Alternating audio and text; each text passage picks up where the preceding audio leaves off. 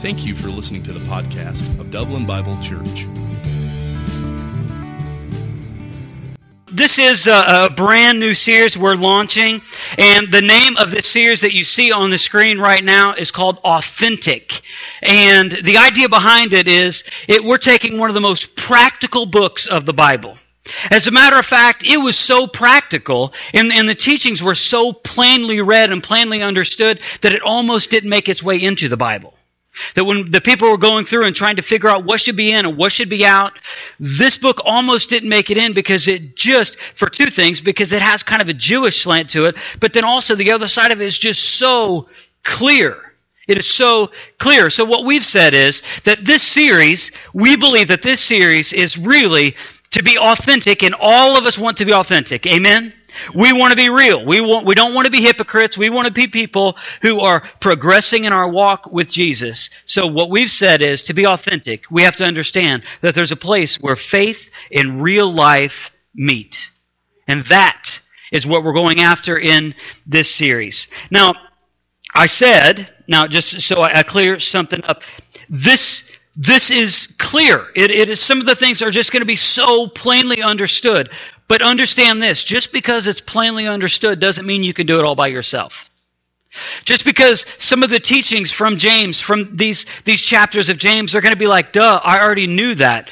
The tendency in moments like this, when things become so clear to us, the tendency is this, to receive it and think to, that we can do it all by ourselves. But can we be really, really honest this morning? That's impossible because if it were possible, you would have already fixed yourself, right?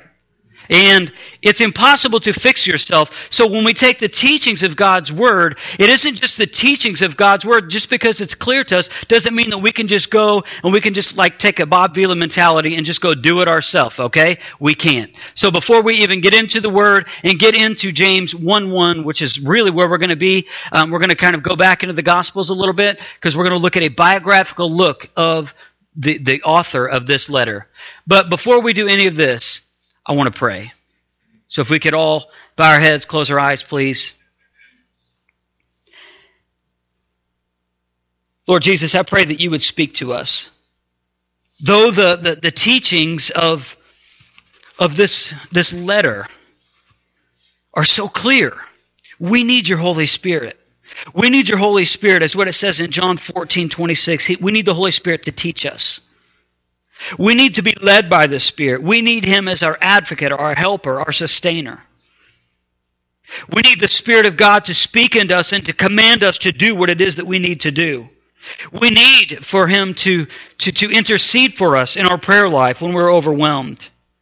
And Father, we need, somebody in here needs, they, needs they need conviction. They need to know that their life is built on the, the foundation of themselves and not the foundation of Jesus Christ. And Father, I pray that you would do a work in every one of us, that you would regenerate us, that you would make us new, to make us more like yourself. And we pray it in Jesus' good name. Amen. Amen.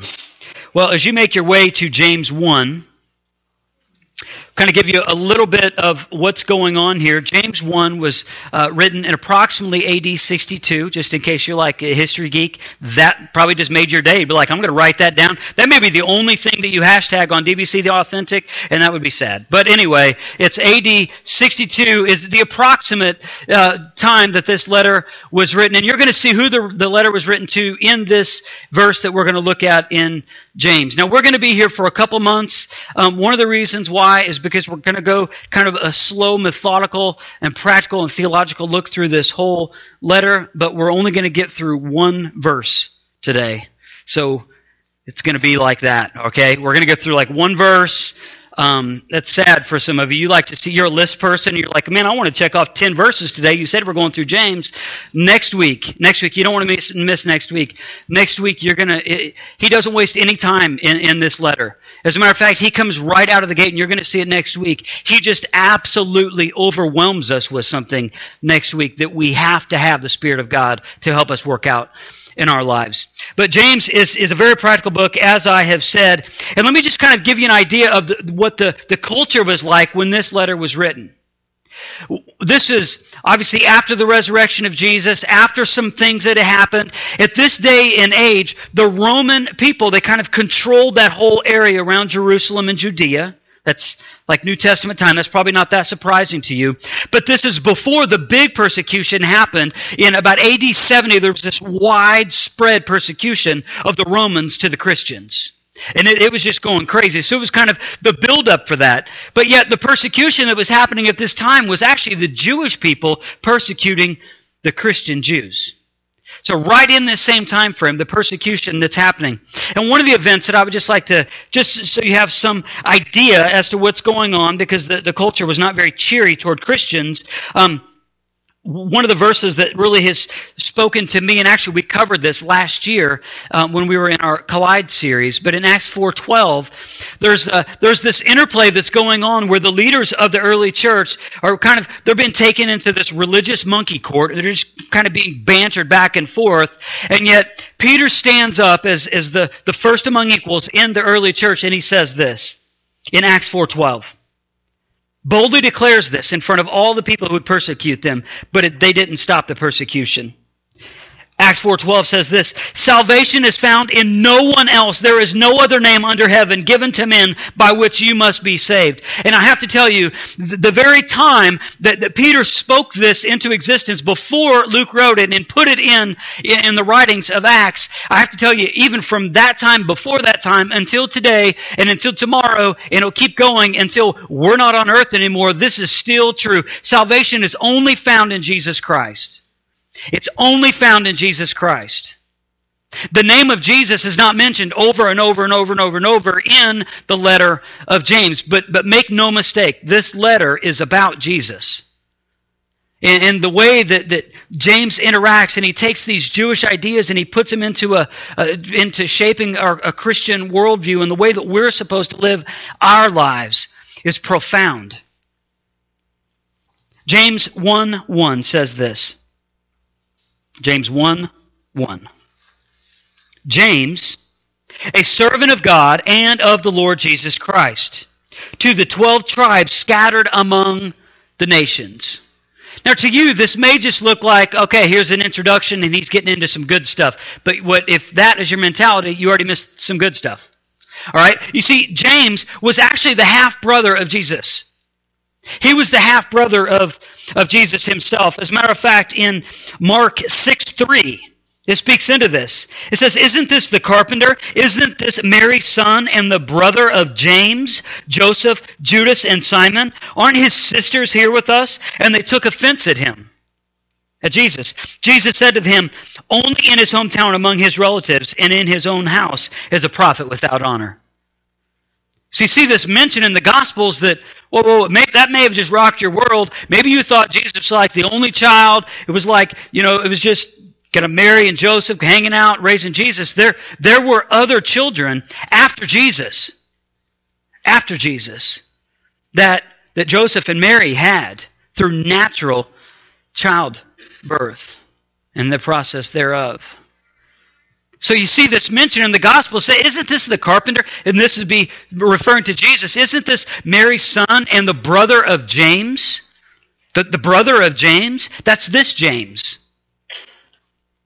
Notice that what he did not say. Notice James didn't say, well, in, in the beginning of his letter in James 1 1, notice it doesn't say, James, the brother of Jesus Christ, God incarnate. He didn't say that, did he? He didn't say, I'm the brother of Jesus. Look at me. Come on, peeps. Look at me. Brother of Jesus.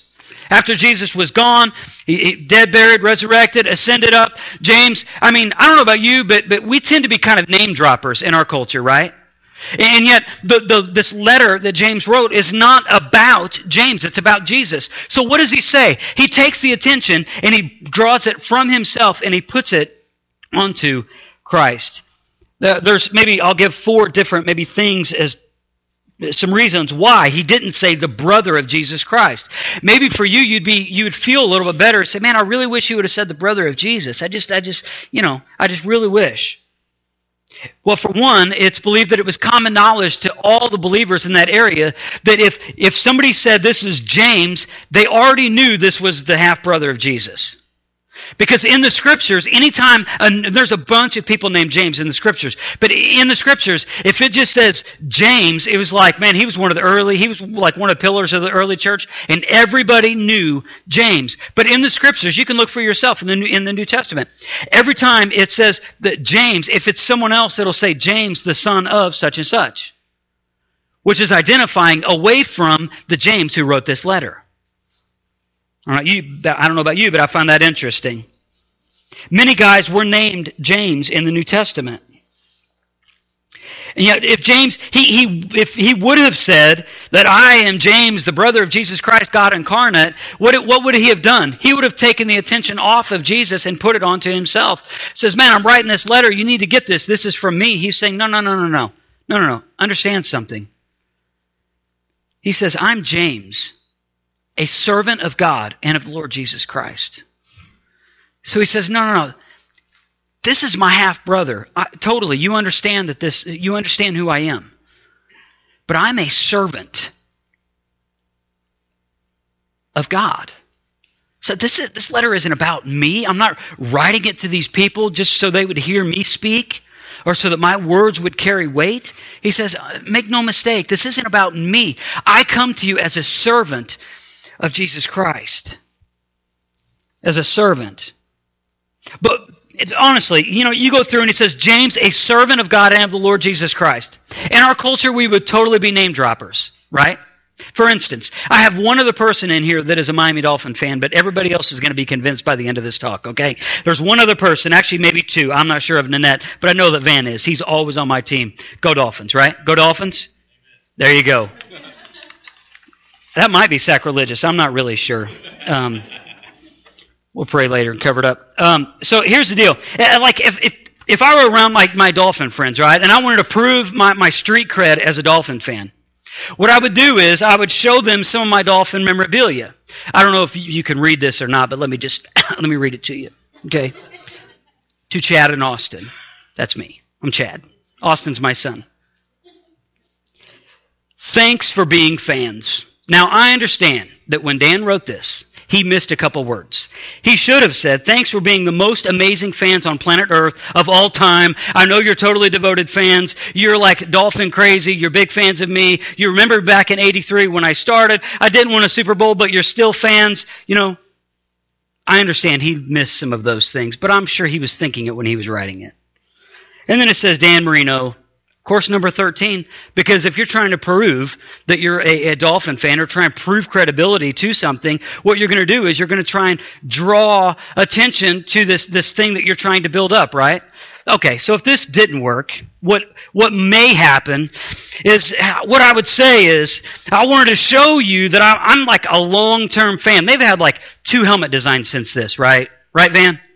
That's legit. So he read it on the internet, so it, it has to be legit.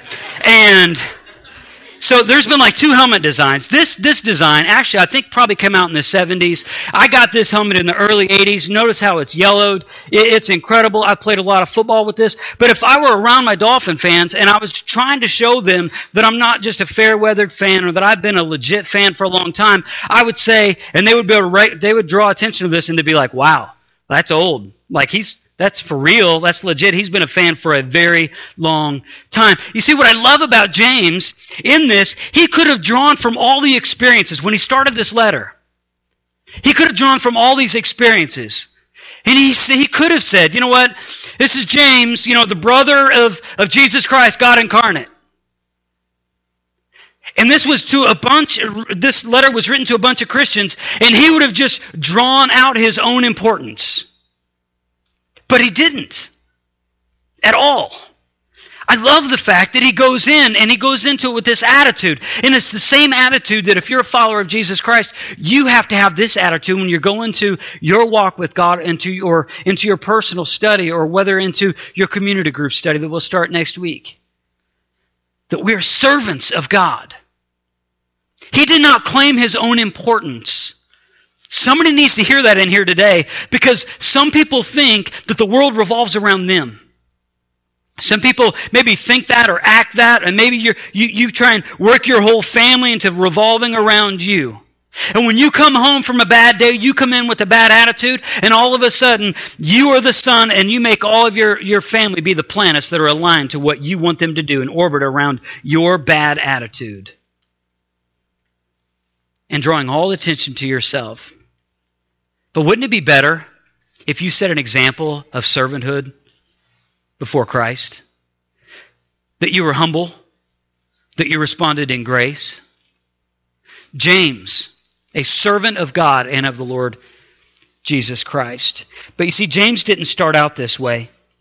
James didn't start out this way. If you have your Bible or, or a device, please go to Mark chapter 3. James didn't start out this way. It isn't like he was just like, wow, I knew there was something different about Jesus when we were kids.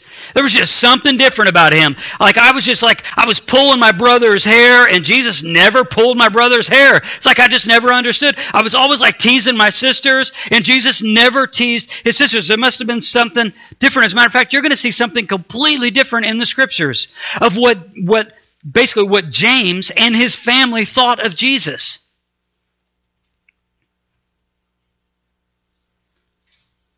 To be honest with you, they thought he was crazy. They walked with Jesus. Grew up in Egypt. Came back. They thought he was crazy. It says in Mark 3, verse 21, when his family had heard about this, this, these things that Jesus was saying and doing, this is later in life, when he was starting his public ministry, they went to take charge of him, for they said, He is out of his mind. They're like, his old fan, his own family thought like the train had left the station. They thought he was crazy.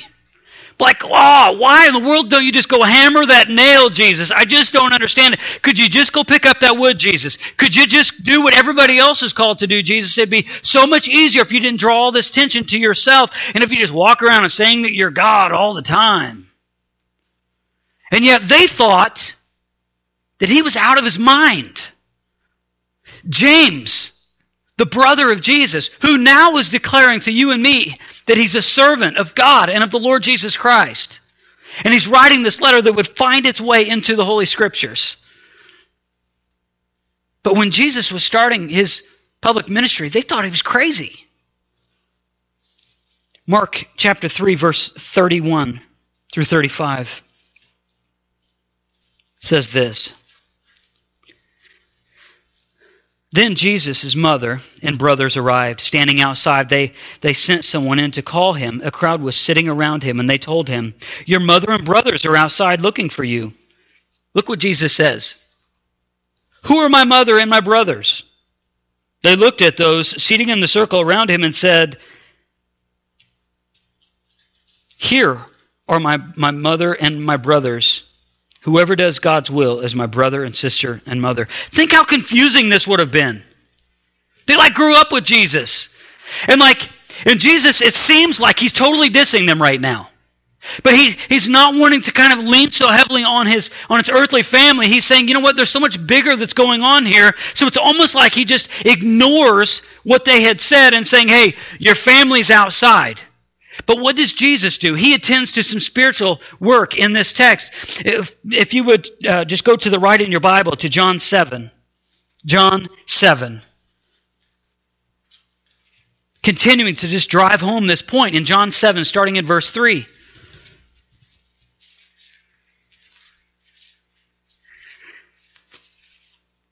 John 7, verse 3 through 9. Jesus went around in Galilee, purposely staying away from Judea because the Jews there were waiting to take his life. But when the Jewish feast of tabernacles was near, Jesus' brother said to him, You ought to leave here and go to Judea so that your, your disciples may see the, the miracles you do. Verse 4 No one who wants to become a public figure acts in secret. Since you are doing these things, show yourself to the world. For even, it says in verse 5, for even his brothers did not believe in him. Therefore, Jesus told them, The right time for me has not yet come. For you, at any time, any time is right. The world cannot hate you, but it hates me because I testify that what it does is evil. You go to the feast. I'm not yet going to this feast because for me the right time has not yet come. Notice what it says in verse 7. When I was studying this out, I, this was really, this really kind of jumped off the page to me, and maybe this will help make sense of what's going on culturally right now. Verse 7, John 7, 7 says, The world cannot hate you, but it hates me because I testify that what it does is evil. There is a spiritual battle that is raging over our culture right now, and it is, is not a, a, just a battle of flesh and blood. It is a, a spiritual battle that is waging in our culture. And it is God waging this war. So Christians, before you think that you're obligated to step into this war, be mindful that it is Jesus. It is a spiritual battle, not one that you can handle by yourself through social media or through any other thing. Something at work, just conversation. You're trying to trying to drive home the truth of God's word to someone who's convinced that God's word is not God's word. Get what I'm saying? There's much more going on here, and yet I think Jesus, when he's saying this, he speaks into something that we, we sense and we are experiencing right now. Christians who claim that Jesus Christ is God, who claim that God's Word is absolute truth, are now, if ever, if ever, but more, I believe now than ever, enemies of our culture. Not because we are choosing battlegrounds, but because we have chosen Christ. And the world hates Christ. Therefore, it's going to hate you. It's going to. Which is why it's so important that we find strength from one another. Which is so important why we need to have our lives engulfed in God's Word. It's so important why we need to pour our lives into, into praying, not only for ourselves and our family, but for our culture to be redeemed.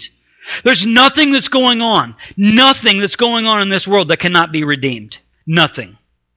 ISIS can be redeemed and pushed back by the power of God. I believe if God's people will humble themselves and pray and quit squabbling back and forth and fighting petty fights and realize there is a spiritual battle that's raging, but just as we have declared, then saying we will not be shaken. Amen? That we will not be shaken because we're already on the winning side, so we're not going to live our lives defeated. So many Christians are living their lives defeated back to this character building of James. In John 7 5, I don't know if you saw it a minute ago, but it says this For even his brothers did not believe in him. So, so what happened in between the time of James and Jesus and brothers and sisters kind of growing up? What happened between that time and then the time of Jesus' public ministry where they thought he was just loco? Right? They, they just they're like, Jesus, I just don't understand you. Why are you, you're just making such a spectacle. What happened in between then and then when the scripture, when James would find his personal letter written to these scattered Christians, what happened between then and now? What happened? You see, something very significant happened. Because at the end of Jesus' public ministry, which was about three years, he was publicly executed for crimes that he did not commit because he had never sinned. And as he was brought before his own religious monkey court, and they slayed him, he died, shed blood on a rugged cross in front of hundreds, maybe thousands. But it just wasn't the death of Jesus. It was them of seeing the blood that was shed and, and the way that he responded, and he was actually praying for those who would persecute him. That's unthinkable. But then when they would take his, his broken body off of the cross and then they would put it into the tomb, but then three days later, what happened? Resurrected. You see, we're told in 1 Corinthians 15 there's a very specific uh, uh, group of people who have who were basically bore witness to the resurrection. So it wasn't just the, the public death. I mean, all of us could die publicly. It wasn't that it wasn't just a public death that, that was like, wow, he must be God. He died on a cross because there was two other people who died on the cross with him. But after the resurrection, Jesus appeared to Peter, then to the 12, then to over 500 at the same time. And then the scripture tells us from verse 3 to 7 of first chapter uh, of 1 Corinthians 15. Then he appeared to James. And that changed James' life. Because then everything that he was accusing Jesus of. Like, I just don't get you. You're out of your mind, Jesus. Now, all of those conversations are probably, I, I don't know this, this isn't in the scripture, this is my words, this is just me trying to make sense of it. I, I believe that all of those, those conversations and those false accusations of Jesus are probably flashing before his very eyes. And then he sees the resurrected Jesus and he's like, oh, I was so wrong. I was so wrong. I can't believe that I did that. I can't believe we said that. I can't believe that we were doing that to Jesus when he was right the whole time. You see, when you have an experience with the resurrected Christ, your life changes. We've seen that in this church. I've seen that in my own life. If you have accepted Jesus Christ as your personal Lord and Savior, you didn't do it because He is He's on the cross. You did it because the power of God came, the same power that took Him off the cross and resurrected Him out of the tomb is the same power that is promised to the believer to overcome. And, and, just to hold out this promise, and I mention this all the time, the same promise that is given to us in John 10, that we can have abundant life. And that's not just a one event salvation, but like, wow, I got my ticket to heaven. Now I get to do whatever I want to do. It's this, wow, Jesus died for me. And the same power that, that was used to, to resurrect Jesus is the same power that has been given to me to overcome sin, grief, and doubt. That I don't have to writhe in self pity anymore. That I don't have to find own, my own satisfaction for my soul anymore. There's a lot of people who've learned they don't have to put a, a needle in their arm anymore. They don't have to put a, a bottle up to their mouth anymore. They don't have to put their body up against somebody else's body anymore because Jesus Christ sets the soul free. And He can do for you what nothing, nothing, nothing else can. He longs to be the satisfaction for you, for your soul, to change you. It says in 2 Corinthians 5:21, "For our sake he made him." It says, "For our sake, our sake, people's sake, he, God the Father, made him, Jesus, who knew no sin, so that in him we made him to be sin who knew no sin." So that in him we might become the righteousness of God. So God the Father, on this mission to redeem souls, not to build buildings, not to create platforms, not to sing songs, not to give a certain amount of money away so you feel better about yourself, not so you could fix yourself. But God the Father sent Jesus, God the Son, the one who knew no sin, to bear the weight of our sin, so that we might become the righteousness of God. To become the substitute that we need and we long for, that our souls can only be satisfied with. The righteousness, the right standing with God. The mission that Jesus was on. Let me ask you this. If Jesus would have sinned, don't you think his family would have been the first ones to say, no, no, no, you got it all wrong? What would it be like if you, right, you went out and you went to your family reunion, assuming you have family reunions, We used to do such things when I was in Illinois, three-legged races and all that, until somebody got like a windshield shattered from a softball game, but that was just another story for another day. And, you know, it was always a fun time having these family reunions. But if you were at a family reunion and you went and you just sat up and you said, you know what? I'm God. Right? If you did that. How many people in your family would be like, uh, no, you're not, and here's a long list why? Right? Isn't that the case? Like, your family will totally rat you out, won't they? I learned this the hard way because when Marla and I were dating, I brought her around my mom's family. My, my parents divorced when I was four. And my dad's family, they're pretty much cool, calm, and reserved. And they're just like, all right, you know, just totally accepted her. But no, no, no. When, when went to my mom's side and went to my uncles, they were just like, they were there in all the dirty laundry, everything that they thought I had ever done. I mean, it was just incredible in a horrible way. Like just taking all the things. And I was like, I was like, there's no way she's going to say yes. I'm like, I, w- I would have told her this eventually, get like 10 or 15 years down the road. You know, I'd have got to it. But my uncles would be like, no, no, no, no, no. I just want you to know who you are involved with. But I am so glad she said yes. So glad she did. Like your family will totally rat you out, won't they? If you were to claim something bigger than yourself, your family would have been like, your family would have just chopped you down at the knees and be like, no, no, no, no, no, no, no. Sorry. You're not at the God deity level. Not so much at all. And here's why, right? No one came forward from Jesus' family. Not one person. Not one person came forward and said, no, no, no, no. I remember when we were eight and we were outside and all these things were happening and, and whatever happened, they started to get into an argument and Jesus dotted his brother's eye, right? That was never said. Do you know why it was never said? Because it never happened.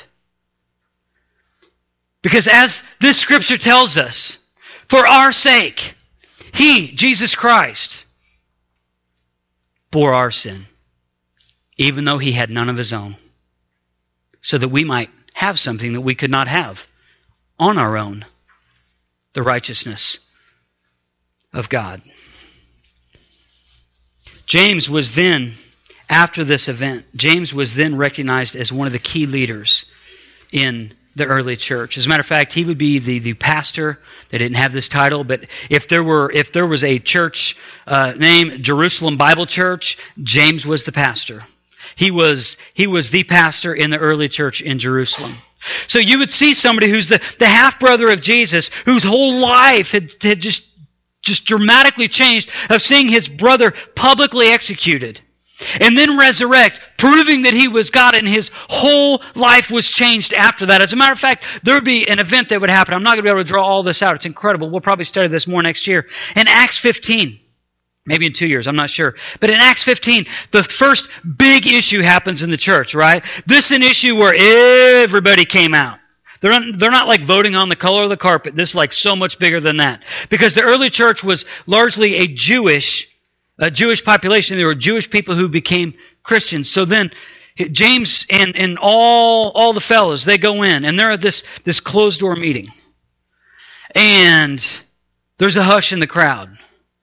Because at this meeting, in Acts 15, they're having this discussion. Okay, the, these people who are coming to faith in Christ, do they have to become Jewish first? And the big thing that was on the list that had the guy, all the guys' attention is this little surgery that would be required of them to be, uh, not a little surgery if you're a guy, and to be this, this, this little surgery that the guys would have to go through if they said they would have to be Jewish before they're Christians. So imagine how hush hush this, this environment is. Not everybody was invited to this. This was only the senior leadership. This is a big deal. This would be something that would shape the, the whole church, and it would shape even us in, in the, the, the, capital C church, the, the big church. And as they're having this this this dialogue, and, and all the men are sitting cross-legged and nervous, um, Peter spoke first. And then he got done, and then and then Paul and Barnabas, they spoke next. And that things were still not clear. There's still some confusion. So James stands up. And the crowd is as quiet, I'm sure, as you all are right now. And James stands up as, as an authority whose life had been absolutely wrecked and redeemed by what he saw his brother, his half brother, do. And now he stands up with one as authority over everyone else. And even Peter, get this, even Peter sat down. You know that's got to be difficult, right? Read the scriptures. He's not one to sit down. He's always one to get up talking. And yet he stands up with authority, showing authority and responsibility over them as a people, and they would all listen. And at that moment, the decision was this no, they don't have to become Jewish to be Christians. They can be Christians even if they're Jews. Which is why the latter part of this verse is interesting to me. It says, James, a servant of God and of the Lord Jesus Christ, to the twelve tribes scattered among the nations, to the twelve tribes. The name James is, is it's the English rendering of, of the Old Testament name that you've probably heard of, Jacob. Or as it would be pronounced back then, Jacobus. So now, and Jacob was the, he, he was the father of the 12 tribes of Israel. So now let's read the latter part of verse 1 again. He says, to the 12 tribes scattered among the nations. So imagine how profound this is. James, whose English, that's the English rendering of the name Jacobus or Jacob, and they would know they were all Jewish people converted, and this time they were uh, predominantly Jewish people converted to Christianity. And now he goes through and he's saying in this personal letter to the 12 tribes. So he's saying, I understand, and you understand, that you once were completely 100% Jewish. And he says, Now I speak to you not just as Jewish Christians, but as Christian Jews. To the 12 tribes, James, 12 tribes, Jacob or Jacobus, 12 tribes. And he says, scattered among the nations. Scattered among the nations. Christianity in this time frame. After the stoning of Stephen that happened in the end of chapter 7 of verse or of, of chapter 7 in the book of Acts is when the mass that really the mass persecution started to happen. So in that moment, the Christians, when, when the persecution of Stephen and when he's stoned and he, he, he just dies a horrible death and, and he, like Jesus, prays for those who are killing him, stoning him to death.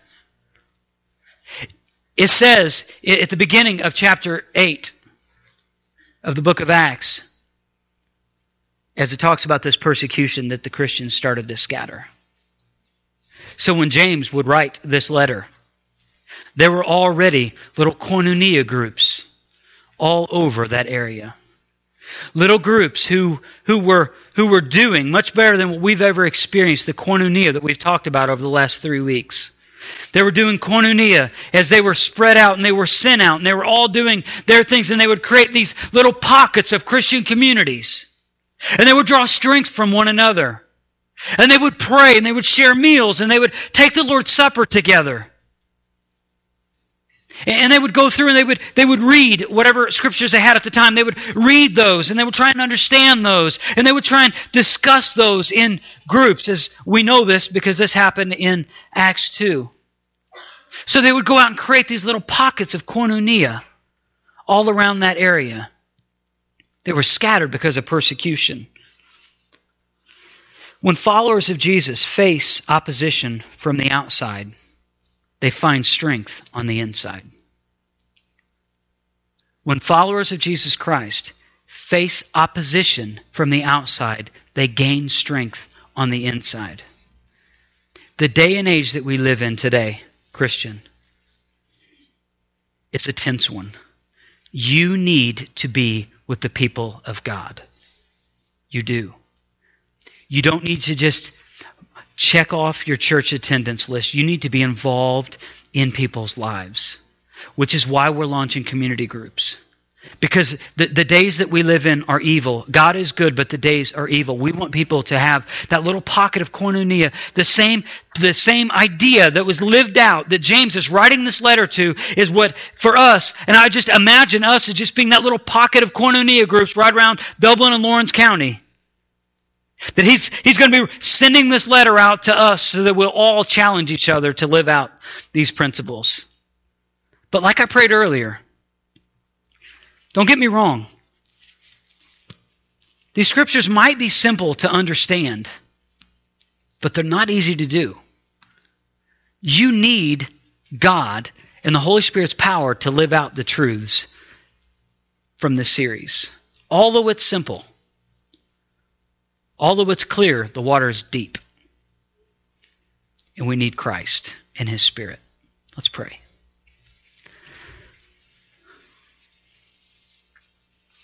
Father God, I, just. I thank you for your word. I thank you for teaching us. I thank you for interceding for us. I thank you for challenging us. Father, as we move forward, living out this, this, this letter in, in a koinonia fashion, Father, I know there are going to be times where we absolutely fail. But God, send, send, the, send that message of the song that we declared back to you. Send that message that we will not be shaken, that I will not be shaken. We praise you, Jesus. Amen. Amen. Before we dismiss, I want to. Uh, I just want to say thank you to a couple people. Um, I, I, it was amazing today. I was kind of watching everything happen in the cafe and kind of going in there and seeing all of that. I just want you to know there have been hours and hours and hours and a lot of, of, of personal resources, not mine, but personal resources from other people in the church to go forward to, to make the cafe happen, to make all that transition happen. So first of all, I want to say thank you to David Yoder. David has given of himself. He's, yes, yes.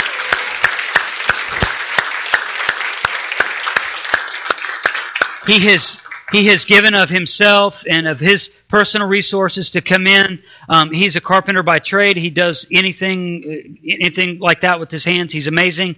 And when he had a rainy day at work, instead of going home and putting his feet up and probably taking care of some other things that he was overwhelmed to do, instead he came in here and brought a crew in here several times to help the progress. And he has done. Uh, who knows how many things in there. I want to say thank you to Shane Preston, also one of our deacons. He also has done that. And uh, they're not in here right now. They've actually stepped out. But Mike Sanders installed the uh, the decorative lights that you see in here, and he's also doing some other things. Uh, where, where's Mike? Hey, babe, where's Mike? There. I totally thought you walked out. I'm sorry. sorry. Um, but Mike, uh, he put the lights in on his own time.